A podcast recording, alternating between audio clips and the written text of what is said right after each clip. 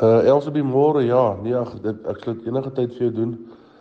Ag man, wie wat, dis my groot voorreg en dis 'n groot eer om die toek toek toek toekenning te gekry het. Ehm um, ek dink ek en my pa het in 2006 same geboer en ehm um, in 2012 het ek die saaiboerdery begin oorneem en hy het aangegaan met die beeste en hy het my baie met die finansies gehelp. Hy is in Desember maand laas jaar oorlede aan kanker.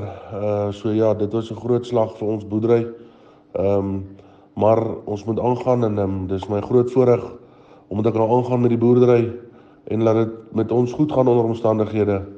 Ehm um, ek dink wat die toe wat die toekenning aanbetref, uh dis 'n groot voorreg om om die toekenning te gekry het.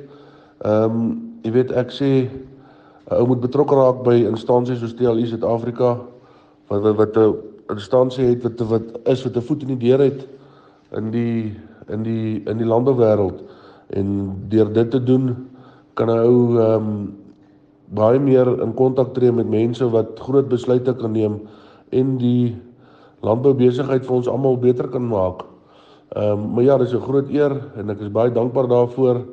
Ehm um, ek dink eh uh, dit is dit is 'n goeie en 'n gesonde kompetisie om jouself te meet met ander dinamiese jong boere.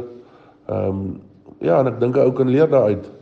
Ehm um, so ja, nee, dit is my groot eer en dit is my uh, voorreg om dit om dit te kon gekry het.